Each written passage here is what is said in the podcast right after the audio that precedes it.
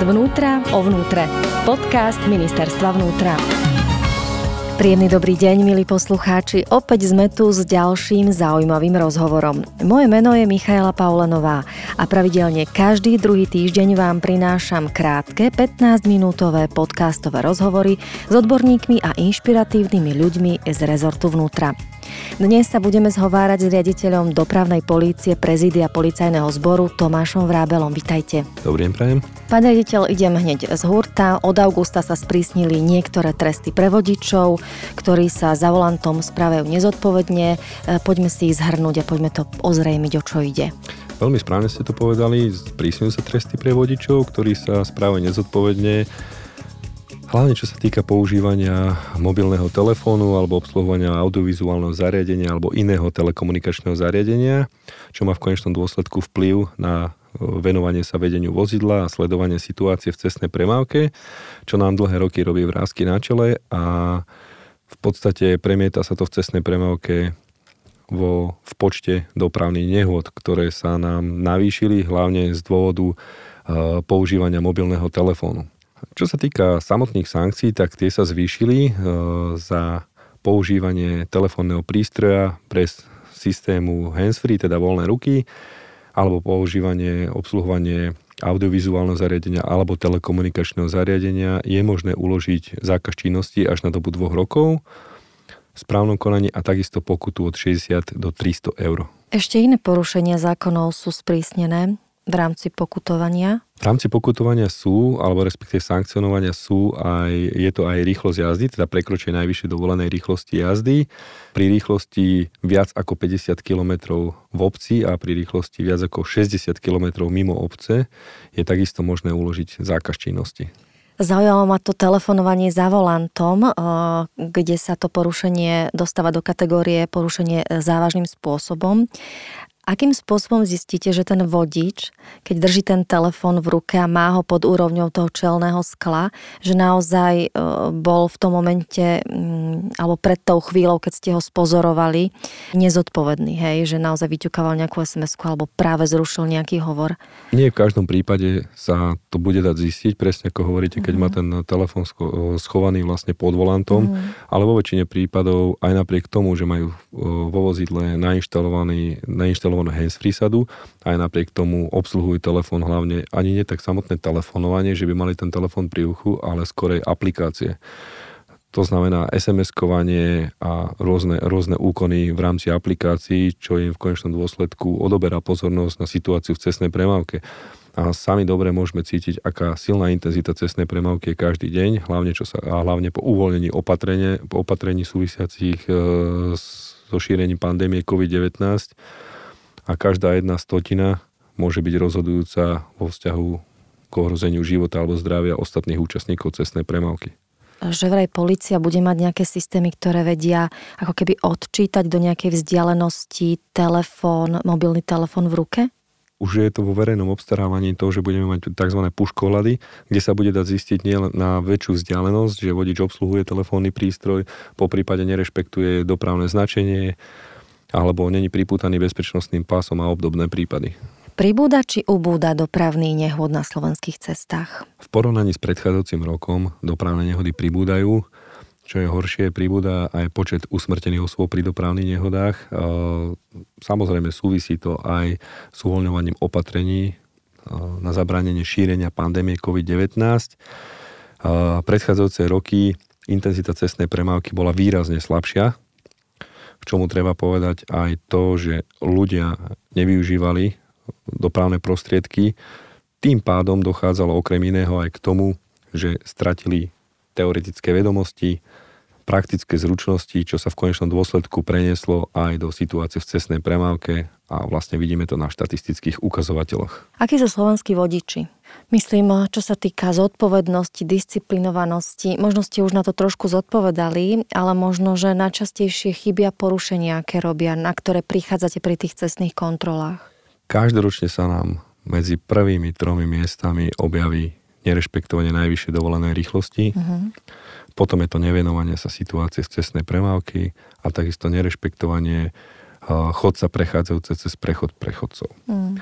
Okrem týchto porušení pravidel cestnej premávky, treba povedať, že predchádzajúce mesiace, keď sme realizovali dopravno-bezpečnostnú akciu s názvom Budík, sme boli nemilo prekvapení, aj napriek tomu, že táto dopravno-bezpečnostná akcia bola v predchádzajúcom období medializovaná, koľko sme zistili pri dopravných kontrolách požitie alkoholu u vodičov motorových vozidel. Uh-huh. Tie čísla za posledných niekoľko rokov sú naozaj alarmujúce a asi aj oni majú výpovednú hodnotu o tom, ako vodiči vchádzajú do cestnej premávky, teda pod vplyvom alkoholu, že používajú alkohol. Ktorá veková kategória je taká najnezodpovednejšia? Tam to máte v nejakých číslach? Boli to hlavne mladí vodiči, to znamená mladí nielen vekovo, ale vodiči s vodickou praxou do dvoch rokov. Uh-huh. Z sú to aj vekovo mladí vodiči, hovoríme o 17 až 19, možno 20 ročných uh, vodičov, teda fyzickým vekom, kde pravidelne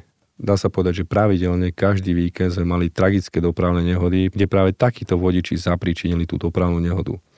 Na to sme prijali opatrenia, dopravno-bezpečnostné akcie, ktoré boli zamerané na základe analýz na najkritickejšie dni a najkritickejšie hodiny a podarilo sa nám to v predchádzajúcich mesiacoch eliminovať. Takže to sú tie víkendové rôzne žúrky a party. Presne tak.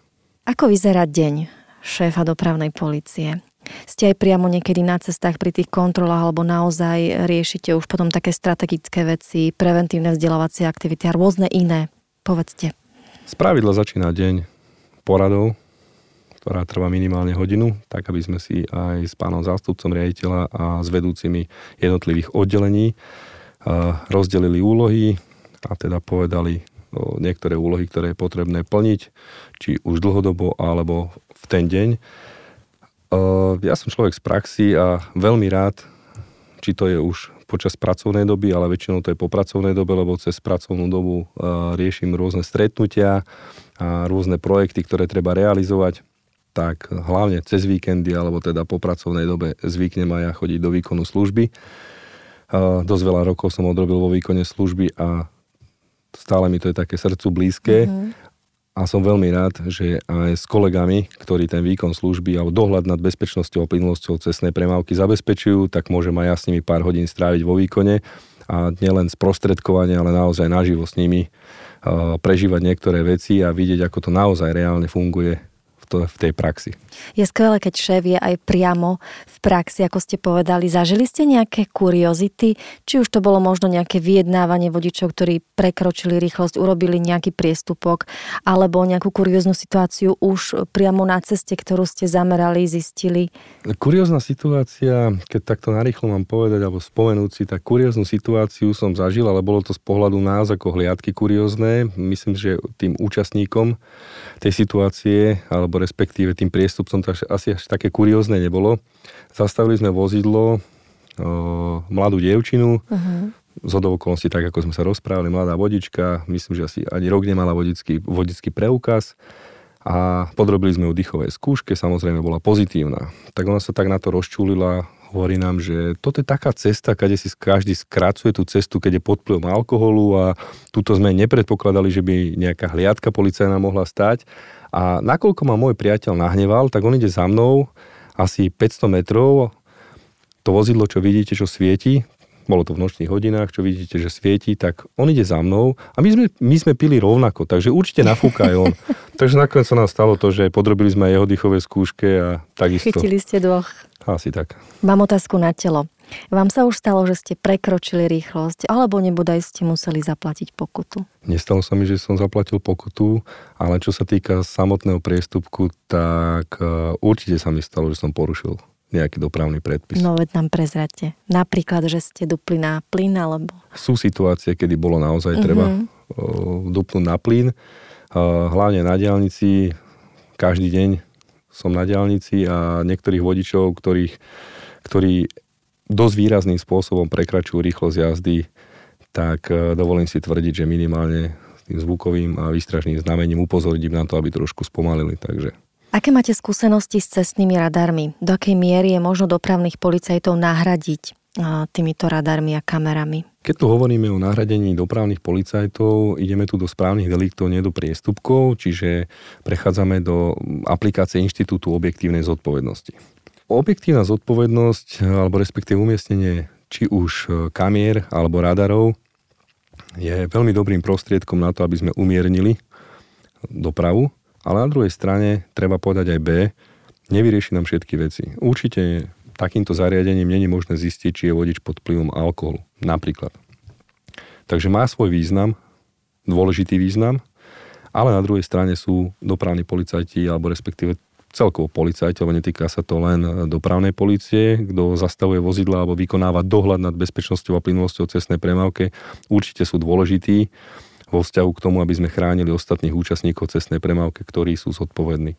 Čo najlepšie platí na vodičov? Je to tá prevencia, vzdelávanie, rôzne e, aktivity, alebo naozaj už potom to samotné pokutovanie a to trestanie, aj keď tak by sa to nemalo nazývať, ale je to v podstate trest, hej. Prevencia je veľmi dôležitá vec a je nenahraditeľná vo vzťahu k tomu, aby sme aj budúcich vodičov vychovali k tomu, aby boli ohľadúplní, disciplinovaní a rešpektovali zákon o cestnej premávke. Ja, tak ako som už povedal, že sa zúčastňujem aj v praxi dohľadu nad bezpečnosťou a plynulosťou cestnej premávky, tak sa podielam aj na prevencii dá sa povedať, že není taký týždeň, kedy by sme nechodili buď po základných školách alebo po stredných školách a nestretávali sa či už s deťmi na tých základných školách alebo na stredných školách so študentmi a nevykonávali preventívne a vlastne edukačné procesy tak, aby sme ich nastavili, aby rozmýšľali, že je dôležité rešpektovať pravidla cestnej premávky, aby ich vedeli aj reálne uplatňovať. Toto je tiež jedna z veľmi dôležitých fóriem a tu si dovolím ešte tvrdiť, že tento proces nestojí len na službe dopravnej policie alebo policajného zboru. Je oveľa viacej inštitúcií, ktoré by bolo dobré, keby sa do tohto zapájajú a mali by sa do toho zapájať.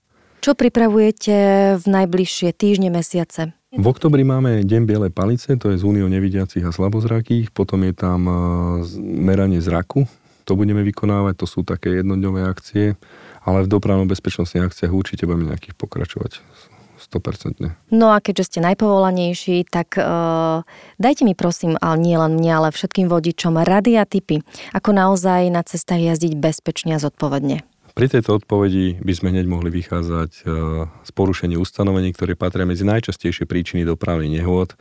Je to nedovolená rýchlosť jazdy, teda prekračovanie najvyššej povolenej rýchlosti, nevenovanie sa vedeniu vozidla a nesledovanie situácií v cestnej premávke, tak ako už bolo povedané, obsluhovanie telefónneho prístroja, nerešpektovanie chodcov prechádzajúcich cez prechod prechodcov, nerešpektovanie dopravných značiek, dopravných zariadení, ale vo všeobecnosti treba rešpektovať všetky zákonom stanovené pravidlá o cestnej premávke a nesadať si za volant s alkoholom v krvi alebo požiť nejakého poháriku, pohádke s partnerom napríklad. Tak to berem ako samozrejmosť, že to nemôže byť takáto vec. Ja vám veľmi pekne ďakujem za čas, že ste si našli priestor. Dnes bol so mnou v štúdiu riaditeľ dopravnej polície prezidia policajného zboru Tomáš Vrábel. Prajem vám i poslucháčom pekný deň. Dovidenia. Dovidenia. Zvnútra o vnútre. Podcast Ministerstva vnútra.